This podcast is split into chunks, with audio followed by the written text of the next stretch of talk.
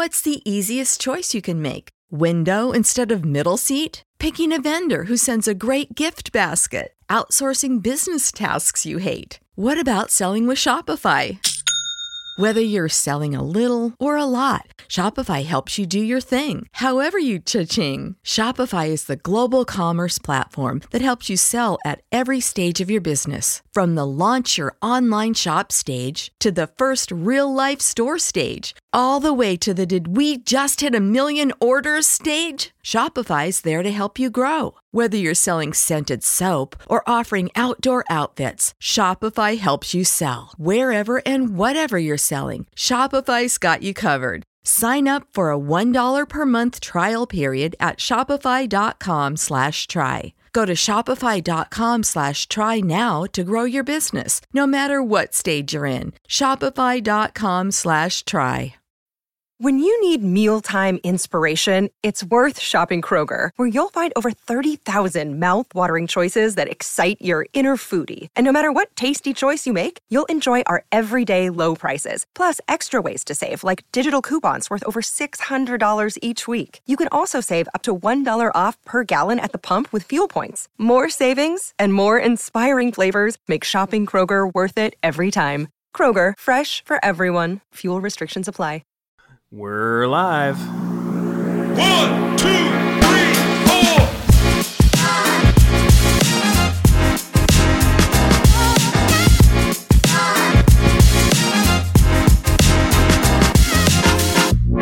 What's up, everybody? Welcome to West by Pod, podcast about WVU, the Big 12, and one of the greatest rivalries in college football. We're talking about the backyard brawl. I'm Joel Bracken. Uh, on Twitter, you can find me at WV Stats Guy. He is Jordan Pinto. On Twitter, he's at Game Day Shorts. Jordan, we are uh, game week of the backyard brawl. Nearly 4,000 days since you could say that. How does that make you feel? Dude, you just bringing it up brought, brought a smile to my face, man. I don't know how I'm supposed to work this week. this is going to be the longest three day work week of my entire life, I think, this week. But um, yeah, man, I can't wait. You know, I was uh, we were we were talking before we started about the uh, the house in Morgantown uh, that had the countdown up as soon as the uh, the series was announced that it was being renewed. I think it started at 2,000 plus. Um, it was actually my buddy's house. Um, it's hard to believe that. Um, I think his wife talked him out of taking talked him into taking it out of the window, but hard to believe that we're at, we're at, we're at three days now or four days uh, till it's actually going to happen. Yeah. Well, we had some like week zero college football action, which was like a taste, but like in, in the back of my head, like watching any of those games was like, you are so desperate for college football. If you're watching like Utah State, UConn or something like that. Dude, even Nebraska Northwestern, it was just like, what am I, what am I doing here? But yeah. uh, yeah. Well, I, I feel like we're like the unofficial kickoff game. We I are, mean, yeah. We are, you know, the Thursday night P5 P5 matchup. I mean, obviously we had the game in Dublin, Ireland, but um, I, I, feel like this is like okay, college football's on. This is the first full week. There's some some very like good games going on.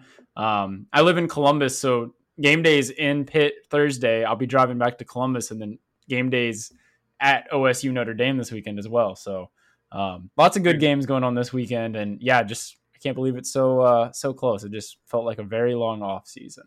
Any chance you're uh, you're sneaking into that one? I might I might stop by for some tailgates. Um, I've been to some OSU games before, but not, probably not going to this one. I, I don't. I went to school for. I went to grad school there, but I don't. I don't really feel a strong connection uh, Yeah. to the sport. So I can I can take it or leave it. Um, but yeah, so a lot to talk about on the show. We're going to be doing just really a Pitt preview, um, just breaking down some of the matchups, some of the guys to look for, especially if you're going to be at the game live, first game of the season. You know, you might not know the stars or, or what guys maybe to focus on. So we'll get into that. First, uh, we're going to start off like we always do, running the hill. Jordan, you're at the bottom of the hill today. Um, and I got a couple questions for you. Um, the first one is just totally up for your interpretation. Um, but I, I just want to ask you: Is this the the biggest West Virginia Mountaineer football game since when? It could be fans' perspective, national perspective, just however you want to take it. Man, I think I think in terms of yeah, both both fan and national, both fan perspective and nationally. Um, probably since the 2018 uh, Oklahoma game. I think that seems to be the consensus, and it's definitely the you know the first big one that pops into my head when I when I look back. Um, but I think you know that that was a big game. This is uh, the brawl. It's it's just different. It's I think this is bigger uh, for a number of reasons that I'm sure we're we're going to get into in this episode. But just the context around, you know, it's the first one in in what 11 years, and then um, you know, kind of two programs that are uh, probably in slightly different places right now, and you know what that means to the to, to each fan base. So, um, yeah, I think it's biggest since Oklahoma, but again, I, I, don't I don't think that they're on the same level. Yeah, I agree. I think the Oklahoma game was that was a fun game. I mean, we lost, but that was definitely the most fun game I've ever been to. That uh, my team lost at um, Blast, and then you know maybe another comparable VT. I want to say 2017 there in FedEx Field. Yeah. You know, a similar vibe, a season opener. Uh, actually, very similar vibe because you have like new quarterbacks playing, like a lot of unknowns thrown in a you know big. Uh, that was a neutral site. You know, Heinz or whatever it's called now is is basically going to be a neutral site. I anticipate yeah. this week. Um, I think it's going to be. I think the Mountaineer fans will be well represented. Um, you know, also we had VT last year, but I, I do think this is a different level. Thursday night is perfect for this game. Like I, I think this is uh, quite the stage. So um, yeah, I, I think it, especially for the fan base, like playing in the Big Twelve, I feel like this is is the most I've seen our fan base kind of up for a game in a long, long time. Yeah, man, because it just has all the stuff that's that that is kind of missing from you know our Big Twelve games. You, you know, you're starting to get there with maybe some of the teams where you just have enough shared history, and oh man, they got a bullshit calling us, and you know whatever year but like that's just it it takes that kind of stuff really to to really care about the games and then obviously you know with pitt we've been what was the first game was like 127 years ago right so plenty mm-hmm. of shared history there um, you know uh, all kinds of emotions on on every side of the coin right you know there's joy there's heartbreak there's some of my best memories of, of my life are are from pitt games and also you know maybe the single worst so mm-hmm. um, it's that kind of stuff that that that really just makes this kind of you know games like this special. Um, and yeah, I think that's why everybody's just just so jazzed up, ready to ready to roll for it. Yeah, I think anyone who who thinks college football is like superior, one of the best sports, you follow it for things like this. Like it's personal. Yep. It, it, means a lot more um, than playing a team. I mean, I'm not throwing shade at Texas Tech, but you lose to a team from Lubbock, Texas, uh, it doesn't qu- quite sting the same when you lose to one like right up the road, you know, with lots of you know you probably know friends who went to Pitt or people you know you yeah, see you're people not, wearing you're not seeing any Red Raider shirts on the street you know the week after that game if you lose to them right so yeah, yeah. It's so, easier to easier to let go of that stuff. Pitt, yeah. pit festers. Yeah. No I mean that's just it's what it's what's good about college football and what's good about sports. So um, just love this rivalry. So my next question for you here um, so kind of what I'm getting at. So I was rewatching a little bit of Iowa State game from last year, and Bryce Ford Wheaton makes an unbelievable catch in the end zone. And you know, we'll see if it's it's one of those like highlights that is always memorable and is always on you know the pregame hype videos. But you know, what really kind of stood out to me when I watched that and, and saw how great of a catch it was is uh, when you do this in in rivalry games, in big games, if it's against Virginia Tech or Miami or Pitt or Texas. Um, th- those kind of become legendary, iconic moments. Um, so you know, somebody makes a big play. Dante Stills makes a big third down stop this week. You know, that might become a, a, a iconic moment that we remember. So, just kind of wanted to reminisce. What do you think the uh, most recent, like, truly iconic West Virginia moment was in football? Yeah, I mean, I think it was from that same year. No, no coincidence that all these are uh, obviously when we when we had a pretty good team, right? But um, 2018 Texas, um, still one of my uh, probably a top three road game experience for me. Um, it was one of Tough the ones that I was yeah that I was down in Austin for. Man, and uh, you know, kind of th- that walk off win just with Grier hitting uh, Gary Jennings and then and then getting the two point conversion you know, sparking the horns down. You have the Gus Johnson, Gus Johnson uh, orgasm, you know, call. just, uh, you know, it all just kind of came together. And I just remember being there in the stadium because I think it was a four, it was an afternoon kickoff. Um, mm-hmm. And just remember like the sun setting over the top of DKR, like right as the fourth quarter was starting, and just be like, "Holy shit! Like what an experience! You know, like what mm-hmm. an experience this is." And then we actually went ahead and pulled out the win. So um, I think that was probably the last like actually iconic play. Um, you know that that Iowa State win is probably the peak of the Neal Brown era. I would say. Um, Virginia Tech, maybe. Yeah. Yeah. Yeah. Yeah. Um, but man, even the Virginia Tech, Virginia Tech almost left a bad taste in my mouth because yeah. if we'd beaten them twenty-seven to seven, like we were up with what six minutes to go in the fourth quarter, um, if we had just held on and absolutely buried them, you know, at that score, then maybe you do think of that game or some of the plays in that game in the same way. But the fact that we like, you know, almost stepped on a rake like three straight three straight times and gave the game away really kind of took some of the wind out of the sails of that of that win for me. Um, yeah, I agree. That was one from like you you went from like joy of like oh we're gonna win this game to like you know just it was just relief at the end. It was just like yeah. okay we didn't blow it. Like thank god you, yeah. that's not the way you want to end leaving a rivalry game like you want to you know feel good about it so yeah. um okay awesome. So those are my questions kind of leading into this weekend. Um i think generally we're also going to do just a quick like around the league during the run the hill time. So there were no week zeros in the big 12 um, to be honest, nothing too appetizing other than the brawl this week. Um, so on Thursday night, at the same time as the brawl, Central Michigan is going to be traveling to Oklahoma State. Uh, Friday night, you got Kansas taking on Tennessee Tech.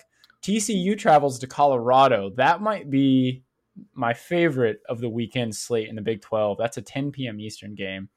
Um, and then on Saturday, uh, a lot of cupcakes. Iowa State gets Southeast Missouri State. Oklahoma gets UTEP. Baylor gets Albany. Kansas State gets South Dakota, which is a sneaky good team. Texas Tech gets Murray State, and Texas takes on UL Monroe. Uh, and ESPN tells me tickets are as low as four dollars for that game. So that tells you all you need to know. Yeah. Um, and uh, yeah, look, I mean, this is just on ESPN, but uh, West Virginia Pitt tickets as low as 94. You're not finding any $94 tickets for this Pitt game right now. Tickets uh got got ramped up pretty quick for this, so hopefully you got them early if you are planning on going.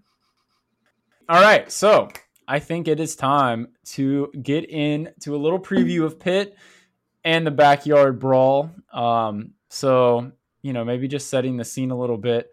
Uh, you know, the brawl hasn't been played in 11 years which is a long time for a rivalry that is this old and, and this meaningful and you know i guess kind of just this relevant in college football. So you know the brawl started in 1895 um, and you know separated by about an hour's drive now a little less than that. They've played 104 times.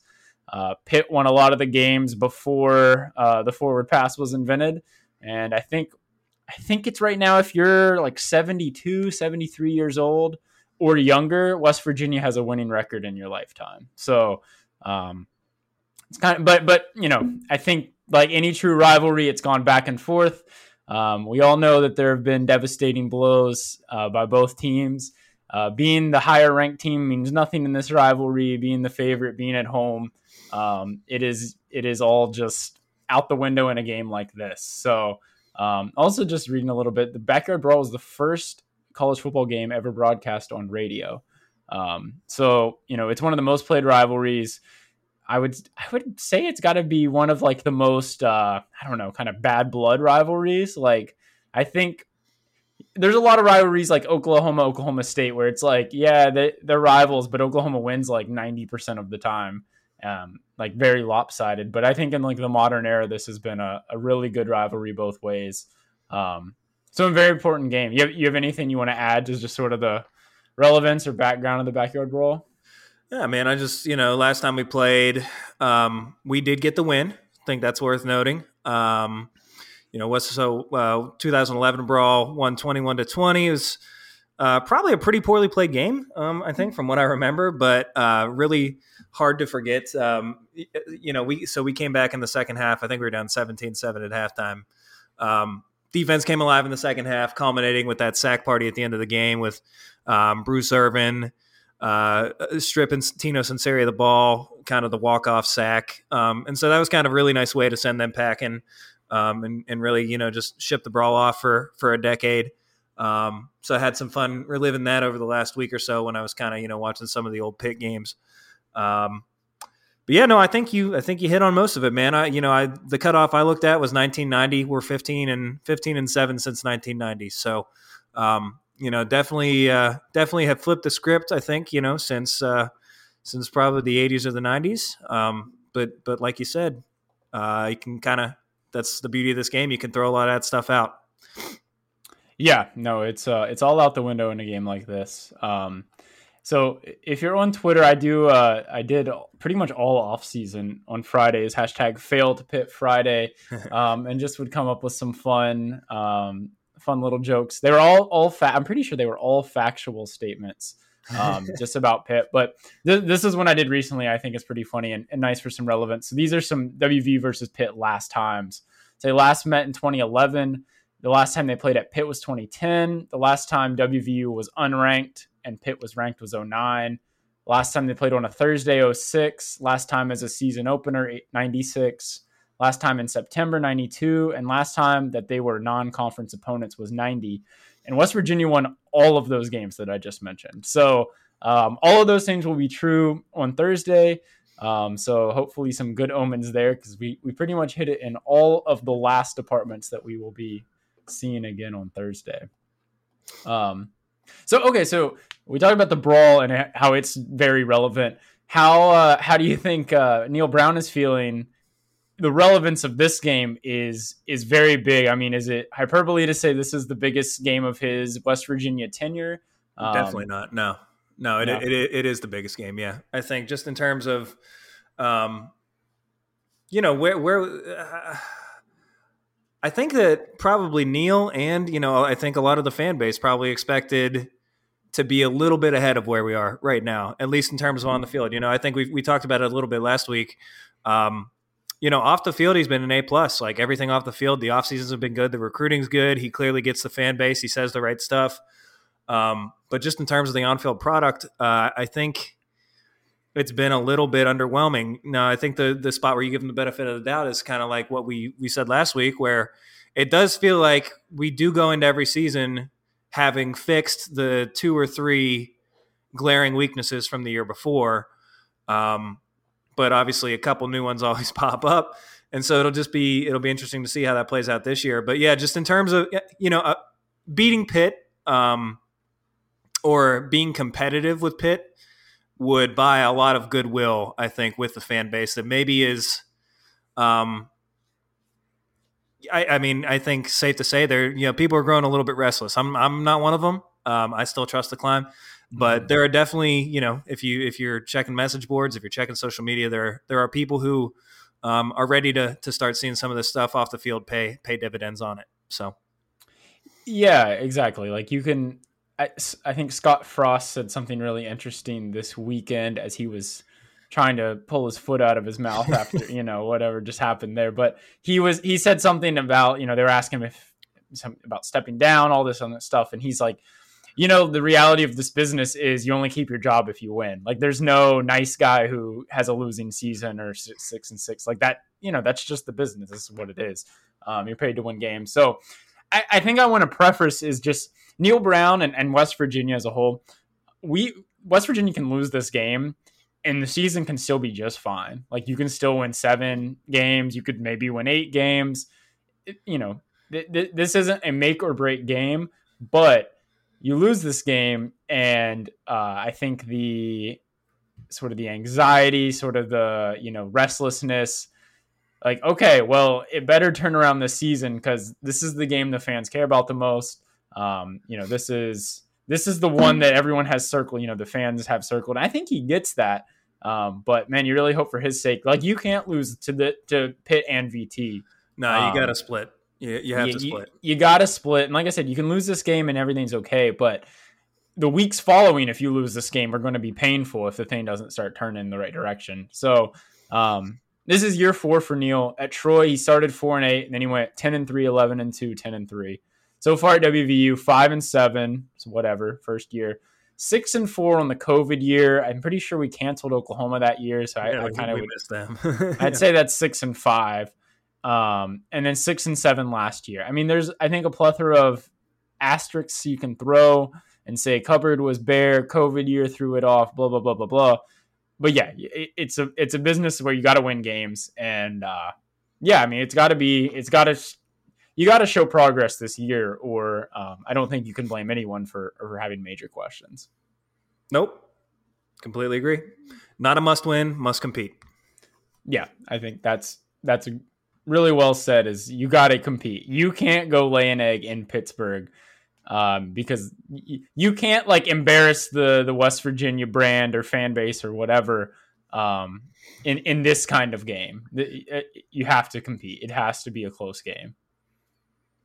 Um, Yep. or it could just be a win, and that'd be great. Like uh, you win this game, and you you bought a lot of social equity of just like okay, you won the one we care. Like we're cool. It's fine. Don't lose to Kansas next week, but like we're cool for a little bit. Uh, you buy a lot of time and, and ease off that. Uh, yeah, I think a lot. seat. Yeah, a lot of that, a lot of those rumblings go away if you if you just win this game. So we'll see what happens, man. It's this Thursday, seven o'clock kickoff, Acrisure Yeah. Stadium. Um, early forecast looks absolutely glorious. I don't know if you checked the weather yet, but um, I looked said partly cloudy, high seventy five, low of about fifty three. Um, which just really just sounds like a great day to go have a day. You know what I'm saying? Like get out there early, get out there early, cruise on through the afternoon. I think it's about to be 70 degrees at kickoff, getting cooler throughout the evening. So, I mean, really could not ask for uh, for a better setting in terms of in terms of that. Um, game day is going to be there, like we said. Yeah. Um, sure, there's going to be a lot of fan events going on. I will be participating in uh, my own fan events. Um, we got our tailgate spot, well, not locked down, but we think we, we got a beat on it. So, um, yeah. So, dude, ready to roll. It's happening. So, what do you want to do? You want to? I mean, we kind of did the coaching staff. Do you want to do you want to do a quick Nard, Narduzzi? Uh, yeah, sure. Yeah. Yeah. So the Nard dog, Nard dog. I mean, Pitt. Hard to say they're not trending in the right direction.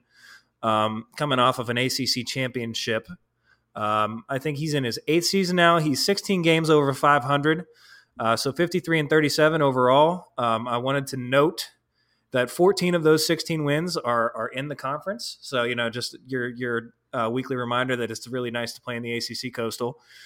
Um, but yeah, no, I mean, it's it's hard to say. You know, he he's kind of stamped his uh, stamped his identity onto the program, right? You know, it's a tough, hard nosed program. They play play really good defense. Um, last year, they kind of added the offense to the mix, and, and you saw what happened. You know, just quick quick eleven uh, quick eleven win season there in an ACC championship. So. Um, I think the uh, defensive coordinator is going to be the same. Uh, obviously, some change on the offensive side. They got rid of Mark Whipple, uh, who's at Nebraska now, and brought in uh, Frank Cignetti Jr. from Boston College. Uh, I think this is is this his third stint at Pitt. I know that it's at least the second. It's at least second. Yeah, I'm not sure. Um, but yeah, so he's coming in. He's going to be a little bit more um, pro style, old school than than Whipple was. Um, I think he's going to be much more balanced, uh, which probably fits the personnel that they have at least this year. Because I know we'll, get into that, but you know, without without Kenny Pickett, without Jordan Addison, um, you know, a lot of explosiveness lost there in the passing game. But you do bring back all your running backs, all your offensive line, so maybe a little bit more pro style, running oriented, play action pass kind of kind of offense fits what they need to do this year. So, um, anything to add on the uh, on the coaching staff? Yeah, I mean, I think Whipple leaving for Nebraska is definitely, and, and the hire of Cignetti is is something worth mentioning because Cignetti um, was at Boston College last year, who you did not know for their offense, um, No. so maybe a little suspect. Um, and also, I, I think just the biggest misconception last year about Pitt was that they were they won because they had a spectacular offense. If you look at a lot of advanced metrics, um, you know, really what won them games was defense. They were a top 20 defense and uh, especially good in rush defense. But you look at the offense uh, for PFF, you know, Pickett was the number one quarterback, and you had Jordan Addison was the Biletnikoff winner. Both of those guys are gone. Um, I'm not saying this was a bad offense last year, but I, I do think there is a misconception that this team won from offense. Uh, I think they mostly won from defense, and they played in the ACC Coastal. Uh, they had the 106th ranked schedule um, against defenses last year, so pretty weak schedule. But um, yeah, I, I think for the coaches that that's a pretty much all I want to sum up there. Um, so I guess kind of just get into some personnel. So, um, Yeah, if you want to you want to start with Pitt with the ball. Yeah, let's do. Uh, yeah, so when Pitt has the ball, let's get into their, to their offense a little bit. Okay, cool. So I think kind of the style here, um, kind of want to just highlight three players from each side of the ball. Um, just kind of guys to look out for, especially like this early season game. Um, you know, you might not know all the names, might know, not know all the faces, especially if you're at the game. I feel like it's sometimes harder to track the players. Um, so I think the number one guy, at least like intrigue on the offense, has got to be Slovis. Um, this is the quarterback transfer from USC. He wears the number nine. And uh, yeah, so I mean, obviously, like a big USC connection here in the backyard brawl. Um, JT Daniels, Slovis, um, and then Graham Harrell is the new OC at WVU. So um, a big USC connection. Um, you know, the big thing is you're replacing the arguably the number one quarterback in college football last year. And how much is Slovis going to sort of fill those shoes? Is he 80% of what Pickett was last year? 70%? You know, what are you kind of braining back? Um, because I, I think it's probably uh, probably a reach to say that you're not downgrading um, at the quarterback position. You know, one big thing I think we both mentioned in our deep dive looking at Slovis was just not great under pressure. Um, just really kind of numbers dropped drastically, like more than usual um, under pressure. You know, Yep. Pitt is lucky to be having pretty much the full offensive line coming back, and it was a solid offensive line. Um, so I think that is maybe his biggest downfall is if if they can keep the pocket clean, um, is going to be really important for him. Yeah, yeah. I think that you, you know what you're talking. He, Slovis is most decidedly not. He's not Kenny Pickett, right? Like Pickett. Um, you know, was a really good athlete. I don't think he gets enough credit uh, Mhm. for for that. And I think that so he got drafted. I'm a Steelers fan, and so you know I've kind of um, been been paying. No, that's okay. I mean, Pickett's going to take us to Super Bowl this year, so. But uh, no, you know, I'm a little bit more invested, um, and I think I've come to you know definitely come to appreciate what he brings, and and certainly through doing a little bit more research of just how good he was last year. Um, you know, a, a lot of like you said, Pitt's offense not overly efficient. Um, but what they were really good at was Kenny Pickett messing around and making plays and finding Jordan Addison downfield when the play broke down. Um, you know, so y- you look at uh, so there's here have some some quick numbers. Um, yeah, Pitt's offensive line ranked 23rd out of the 64 P- P5 teams in pass block efficiency last year, but they ranked 58th in pressures. Um, and Pickett actually ranked eighth nationally in scrambling last year with, with 400 yards on 50 scrambles. Um, and if you look at, you know, time to throw, time to throw while scrambling, yards and touchdowns produced before and after holding the ball for two and a half seconds, you know, um, a lot of those numbers kind of point to Kenny Pickett being more and more dangerous the longer he held onto the ball. So I can, I, you know, I think that he he he made them look really good last year. I guess is Mhm. basically what I'm saying. And Slovis is not a guy who does that. I think Slovis scrambled eight times for 54 yards last year. You know, so um, the those same time to throw numbers all point to him being better when the ball's coming out quickly, coming out in rhythm. Mhm. Um, and so you know, I think it's it's just a complete it's it's both a step backwards and it's um, it's a completely different player. And so you know, I'm curious to see what their offense looks like uh, without you know without that Pickett to Addison. You know, Jordan's down there somewhere. I'm going to find you know kind of kind of Hmm. without that element to their offense, right? Um, because if you look, you know, Pitt from 2018 to 2020 was not not that great. I think they averaged, you know, 26, 27, 28 points a game. Um, so, you know, pretty pretty middle of the road offense until Kenny Pickett um, blew up last year, basically. So I think, you know, that that would be my concern with Slovis is is are you taking a step backwards towards that?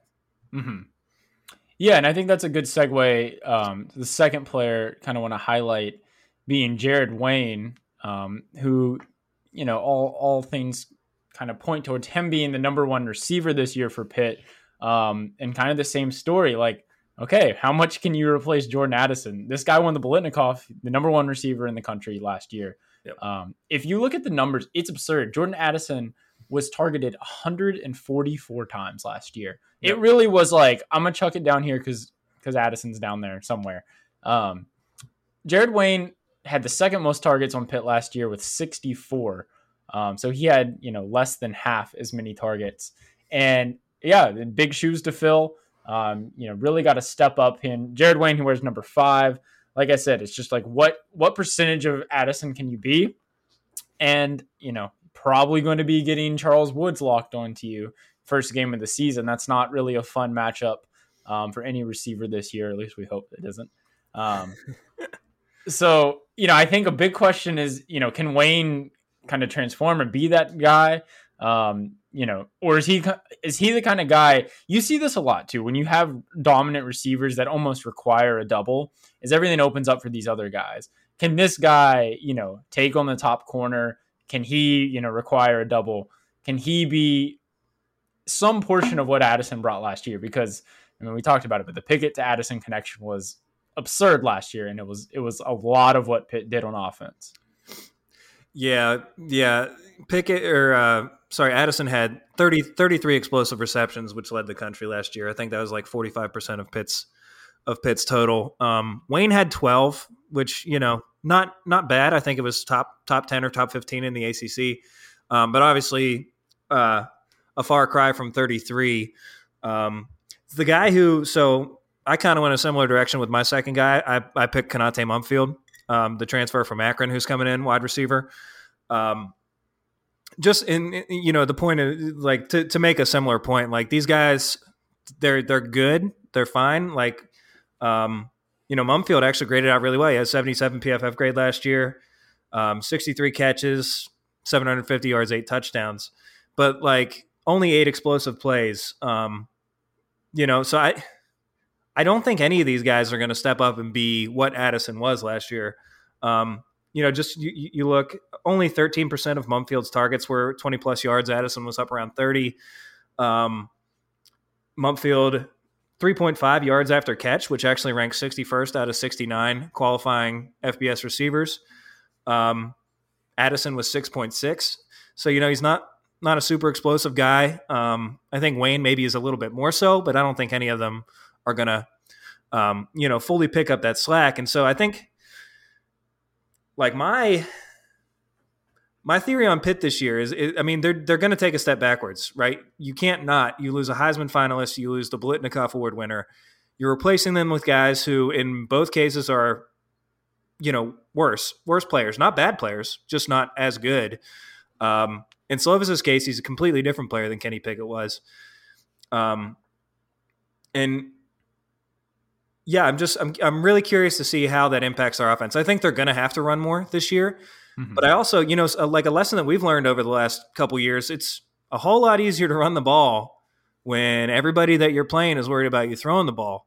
And so now maybe teams aren't quite as worried about them throwing the ball, and I'm curious to see how that impacts the running game. I re- I, I, really do think, um, I do th- I think their offense is you know a, a full like an order of magnitude worse than it was last year, both in terms of talent and um, you know what what they can possibly be, uh, you know, like how they're going to look. Yeah, I think in the passing game you have to say that. I mean, I think you take a step back in the receiver and the quarterback position. Um, you know, to Pitt's credit, they do have a lot of continuity on the offensive line. They return pretty much all seven dudes who took snaps last year, and they return all three backs who, by committee, ran the ball last year. So I do think there will be like kind of a shift in terms of to be successful, you're probably going to want to run more. Um, but you know, if there's anything about college football right now, you definitely would rather be good at the pass than good at the run. Um, so kind of leading into the third guy I wanted to highlight for Pitt. Um, I don't want to say this is a reach, but I think this is kind of maybe somebody not everyone's highlighting um, is Gavin Bartholomew, number 86. He's a tight end. Yep. And so, really, when you look at this Pitt receiving corps, um, you lose four of your top five guys in terms of targets. You only have Jared Wayne coming back, who had more than 30 targets last year. So, just a lot of fresh faces. Um, one thing I did really notice about Pitt last year, though, they did use the tight end a good bit. Lucas Krull had 59 targets, um, and he is gone now. Gavin Bartholomew had 29 targets last year, and a number you really have to like. Very efficient. He caught 28 passes. He was throwing the ball 29 times. That's yeah. very, very efficient. Um, so Gavin Bartholomew wears 86. I think maybe a sneaky bigger role this year. Um, you know, with the offensive coordinator change, not sure if he's going to feature, you know, a tight end in the passing game as much as we saw last year. But um, I, I think this guy is poised to maybe to sneak in there. And I think everybody complains about their defense guarding tight ends, but you know, this could be one of those guys who goes out and gets you six, eight catches in a game. Um, and you might know his name by the end of the night. Hopefully you don't. Kill me. Yeah. Kill me. God. Uh, yeah, I saw you. I saw before that you threw his name on there, and I was like, "Damn, that's a that's a great call." Because yeah, he's he's a dude who could be an X factor. You know, who knows how the offense is going to look, but he was effective last year. Mhm. Um, certainly somebody that they're going to need to be good this year if they're going to um, if they're going to be good. Um, so I kind of I cheated a little bit with my last dude to feature. I did I did the committee of running backs, um, which you said we we've already talked about them. Good good group of running backs. Um, Abanikanda, Hammond, Davis uh, ran for like 1,750 yards and 16 touchdowns last year. Um, Abanikanda and, and Davis are receiving threats. They combined for 47 catches, 320 yards. So, yeah, I guess that's all I wanted to say is that those guys are good. If the line gives them room, um, uh, you know, they're going to get the yards. I think. Um, is there uh, any, any other players you wanted to, to highlight, or do you want to jump into like what what matchup what matchup Yeah. you're watching? I think those are the three. I mean, I think, like I said, the line and the running backs, it's like you get them all back and they're all kind of spread across. It's not like one feature Yeah, person there. So, yeah, I guess going to the matchup. So, this is, like I said, we're still talking the Pitt has the ball. The matchup that I am really interested in this Thursday is the Pitt receiving corps versus the West Virginia defensive backs. Um, talked about Jared Wayne being the only guy who started more than 30 times, returning. Um, you know, you do have some transfers, but a lot of fresh faces on the Pitt um, receiving room. And then, you know, looking across at ourselves, West Virginia, um, hopefully Charles Woods can just take a receiver out of a game most weeks. Uh, but other than that, I guess I don't want to say inexperienced, but fresh faces. You know, we have transfers. We have some guys from last year who didn't get a ton of playing time, but you know, whatever combination is going to fill in there. I'm interested to see sort of how that goes. I, I don't think I, you know, if this team had Jordan Addison, I think it's a different story. I think that, you know, you would definitely favor Pitt there, but I think that could be a really interesting matchup early in the game to see is Pitt going to be able to throw the ball um, with all these new pieces and with all of West Virginia's new pieces. That I think is the biggest unknown matchup that I'm really excited to see. Yeah, that, that's definitely a good one. I think mine will hopefully play a role into those guys uh, being more important. But I think I think the you know the matchup that I'm watching uh, offensively is uh, is the Pitt running backs against Lee Kpogba and, and Lance Dixon.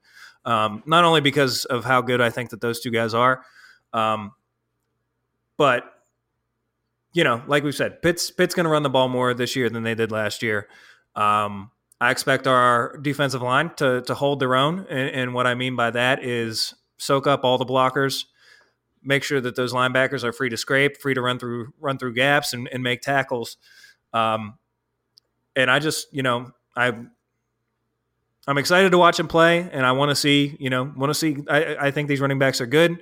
If these guys are getting after them, you know, getting them down on the ground for little to no gains, uh, getting those guys into obvious passing situations, I think that uh, we'll be pretty happy by the end of the night. So that's that's what I'm going to be, uh, what I'm going to be watching. I think that's a good one. I mean, losing Josh Chandler-Semedo, the leading tackler and linebacker last year, but everything we've heard about Lee Kpogba is very exciting. Uh, you see the pictures he throws up on Twitter. I'm glad I don't have to block guy. him. He's a fucking Terminator, man. Like holy shit, he's jacked. yeah, He looks the Um, part. That's what I know, I'll say. He looks like that dude. Hopefully, Yeah. he is that dude. Yeah. I can't wait for the first uh, first time he slips a block and ends up in the backfield, And just- um, hopefully in the first quarter. Because yeah, he. I, I think the anticipation uh, outside of like maybe a quarterback, I can't remember a transfer getting so much buzz. Um, I don't even think like you know maybe he's going to be similar to like a Tony Fields. I don't feel like Tony Fields got that much, but like preseason. Um, I don't know. No, I- definitely not. I feel like, yeah, I'm I'm so excited to see this guy play. So, um, yeah, I think that's a that's a good matchup to pick. Um, okay, cool. So do you want to flip the field and uh, give West Virginia the ball? Talk a little bit like that. For sure, for sure. I think we um so I I cheated and I looked at yours. I think we picked two of the two of the three the same. Um so let's just we'll start with Calijah Kancey.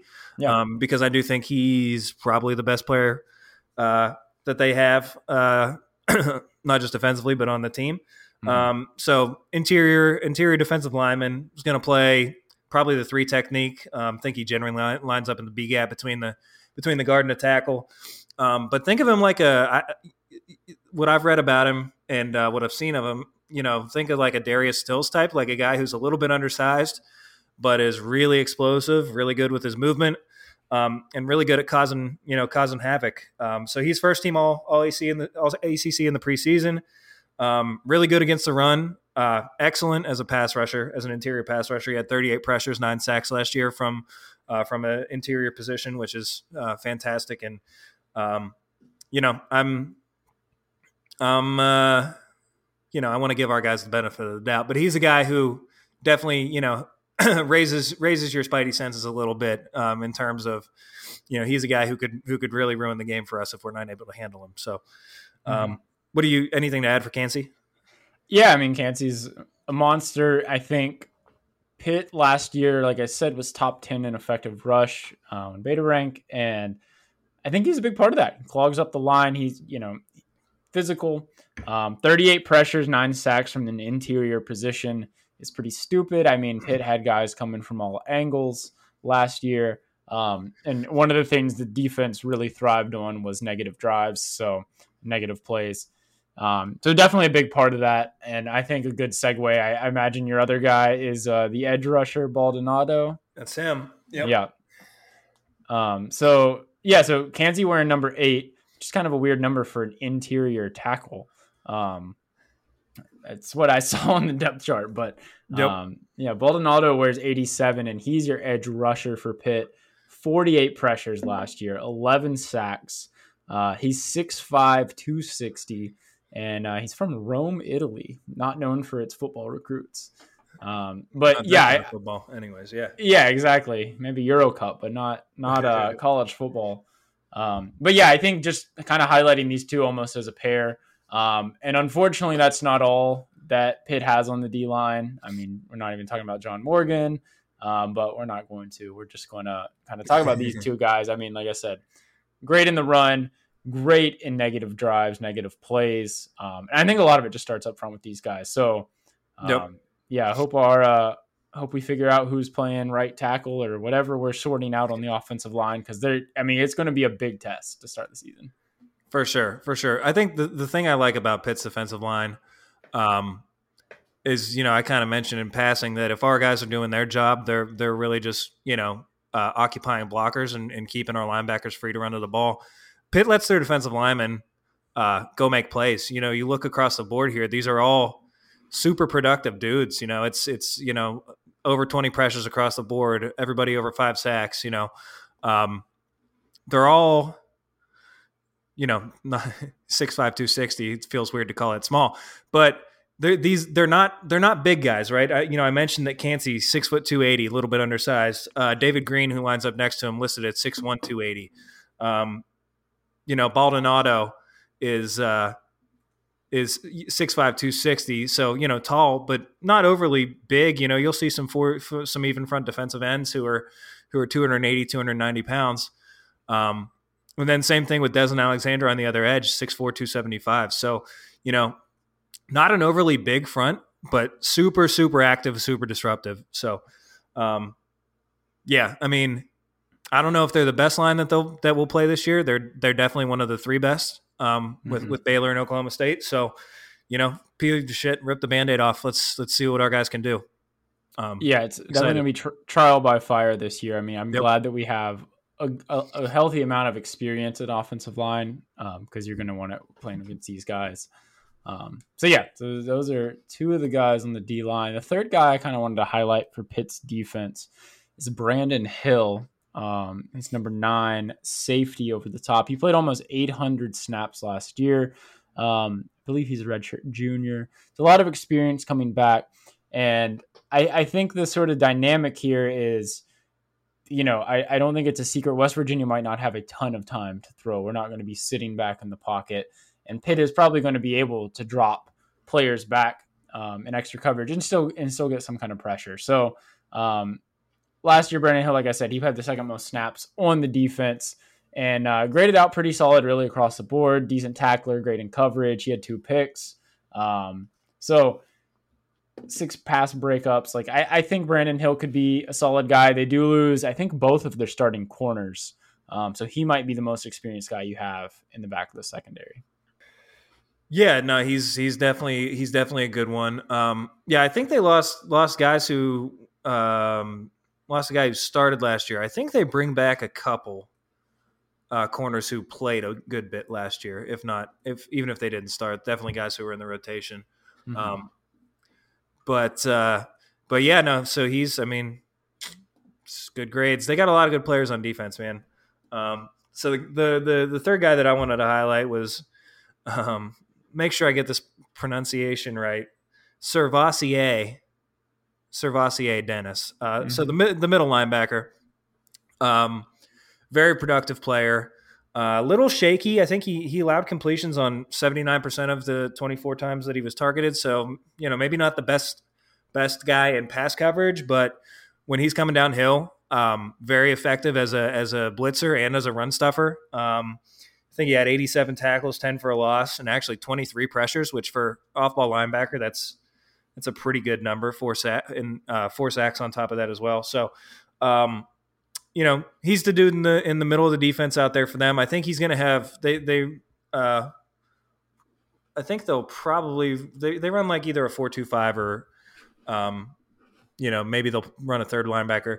Anyways, the the, the new the other linebackers out there are going to be new starters, so uh, I'm sure they're going to look for him uh, for for some stum- uh, for some stability in the second level of defense. There, um, he's a good player. I'm curious to see what happens when he gets isolated on you know C.J. Donaldson mid second quarter.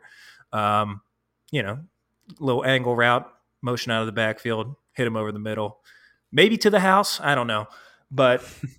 Um, but no, I think he's a he's a he's a really good player. He's a big part. You talked about how good they were against the run last year. I think he played a played a really big role in that. So definitely got to keep an eye on. Yeah, I mean it's it's no joke. This Pitt defense is pretty good. Um, I think yeah. I think they're going to be a lot to to handle. Um, and yeah, I, I, so the matchup I have when WVU has the ball is the O line versus the D line. Um, you know, can you give JT Daniels enough time to get the ball out? Um, can we establish any kind of running game? Um, you know, with some new feature backs and new new parts there. You know, I, I think the O line D line matchup is going to be. It can dictate a lot. I mean, the O line doesn't have to be perfect, but you know, this is the absolute strength of this Pitt team. All sides of the ball is this defensive line, um, but they're to have to hold their own. And yeah, I mean, it's trial by fire. Hopefully, you know, one thing I do in the back of my head worry a little bit about is, you know, I think we WVU feels really good about four offensive linemen. I think Neal Brown said we're going to play seven, and you know, as this game kind of like wears on, third, fourth quarter, do we have the depth um, to to really handle this defensive line? So that's kind of the matchup I'm I'm going to be watching. Yeah, man, I think I think it's the single most important matchup in the game. Um, even more, you know, more so than anything that we do when we're on defense against them. Um, just because you know, like you said, there, there's compounding uh, compounding benefits, or possibly you know, um, whatever the opposite of that is. I'm struggling to come up with the opposite of benefits. Um, very articulate on this on this Sunday evening, but um, but yeah, you look. So Daniels doesn't Daniels' performance doesn't really slump as much as uh, Kedon Slovis's does against pressure, but definitely takes a pretty significant hit. Um, so, you know, in terms of that, obviously we want to keep him clean as much as possible. Um, the other the other piece of that though is that Pitt, so they were 99th, um, 99th nationally in 20 plus yard plays allowed. So I think that there is an element of yeah, they're generating a lot of havoc, but they're almost doing it at the expense. Like they leave themselves open. You know what I mean? High risk, um, high reward. High risk, high reward. Yeah. So you know, 99th and 20 plus yard passes. They were actually 129th out of 130 and 10 plus yard passes allowed. So they allowed 150 of those last year. Um, so you know, I think it's it's a situation where it's like if we are able to give Daniels time, there are yards there are yards to be had out there against them, or at least there were last year. Um, I don't see why this year would be too much different. And, and to that effect, I know I was kind of I kind of touched on this before we popped on. Their corners are kind of small, so um, you know MJ Devonshire, who I think is is going to be one of the he's I don't know if he'll start or he'll definitely be a dude who's playing. Five eleven, um, AJ Woods five eleven, Marquis Williams five nine, um, Erick Hallett, who I think he's listed as a free safety, but he played a lot of slot corner for them last year, is only five eleven. Um, and you know West West Virginia's outside receivers Bryce Ford Wheaton's 6'3", 230. Kaden Prather's 6'4", 210, 215, whatever, whatever he ends up weighing now. And so I wonder if, you know, if we can give if we can give JT a little bit of time to throw, um, I think there are yards there. And, you know, if we can give them enough time to take shots, I think that our guys, you know, size wise at least, they have an advantage on a on a 50-50 ball. So, you know, I think that's something that I would look uh, if we're able to give them time, I, I, expect us to try and you know take advantage, maybe try and pick on those guys a little bit um, with some back shoulder type stuff, with some jump ball type stuff, um, because we've seen I, we've seen both of those guys be successful in those situations. So. Yeah, I think that's a really good point to highlight. And and yeah, I think kind of coupling the havoc negative plays they had last year um, with that stat you gave about the 10 and 20 yard passes really kind of illustrates that they were a high risk, high reward kind of defense. So, yep. um, uh, I, am glad Jarret Doege is not our quarterback this year, just because I think we were very negative play oriented last year, um, and hopefully, you know, a new spark on this offense. We're a little more vertical. We can get the ball out, you know, maybe good things can happen. Um, so, yeah, I think uh, that pretty much sums it up for when West Virginia has the ball. So, um, anything else you want to add, or you want to hop into some betting numbers?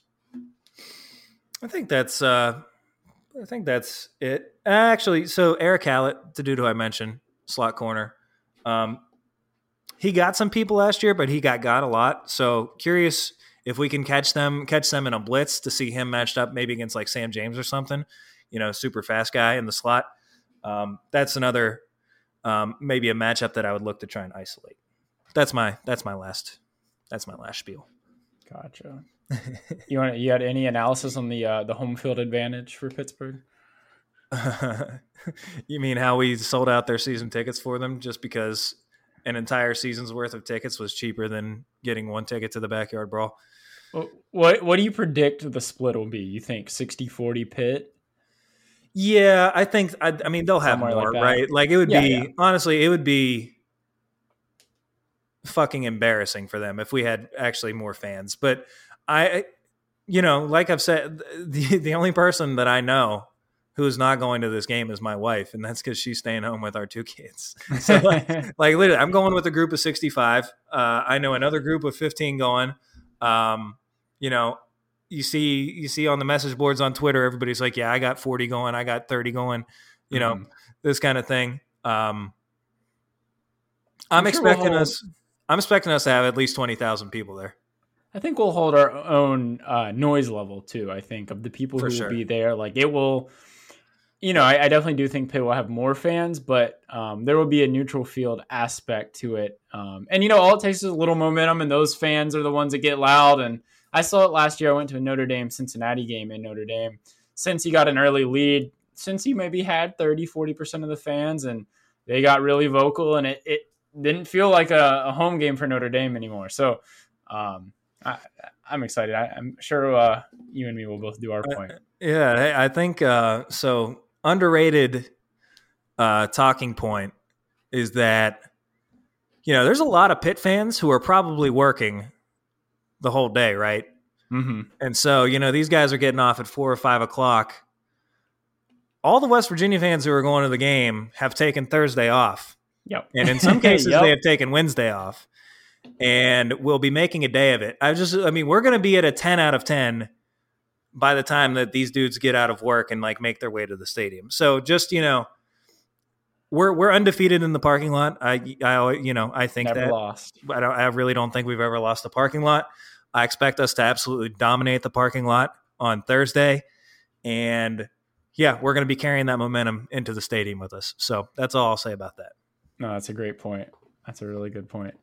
Um, so if you are throwing money down on this game, the line right now that I'm seeing on FanDuel is six and a half in favor of Pitt. Um, money or the uh, the total over under is 51.5. So that you know Vegas thinks it's going to be about a 29-23 Pitt victory. Um, does that spread feel right to you? Six and a half, like.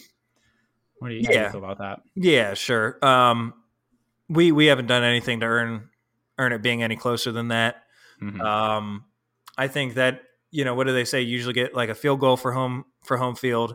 Yeah. Um, and then so really you look at that, they're you know Vegas thinks they're three and a half points better than us, uh, which I don't think you can take any exception with based on what they were last year, what we were last year, what they bring back. Mhm. Um, so yeah, no, six and a half feels fine.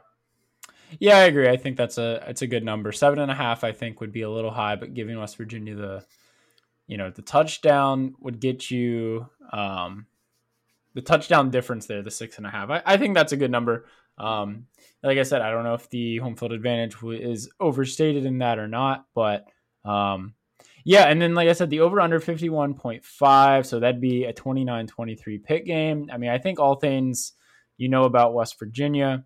Um, in the last couple years. Haven't been high flying on offense. Haven't scored a ton of points. So, um, you know, giving you a, a 23 point prediction or something probably feels right.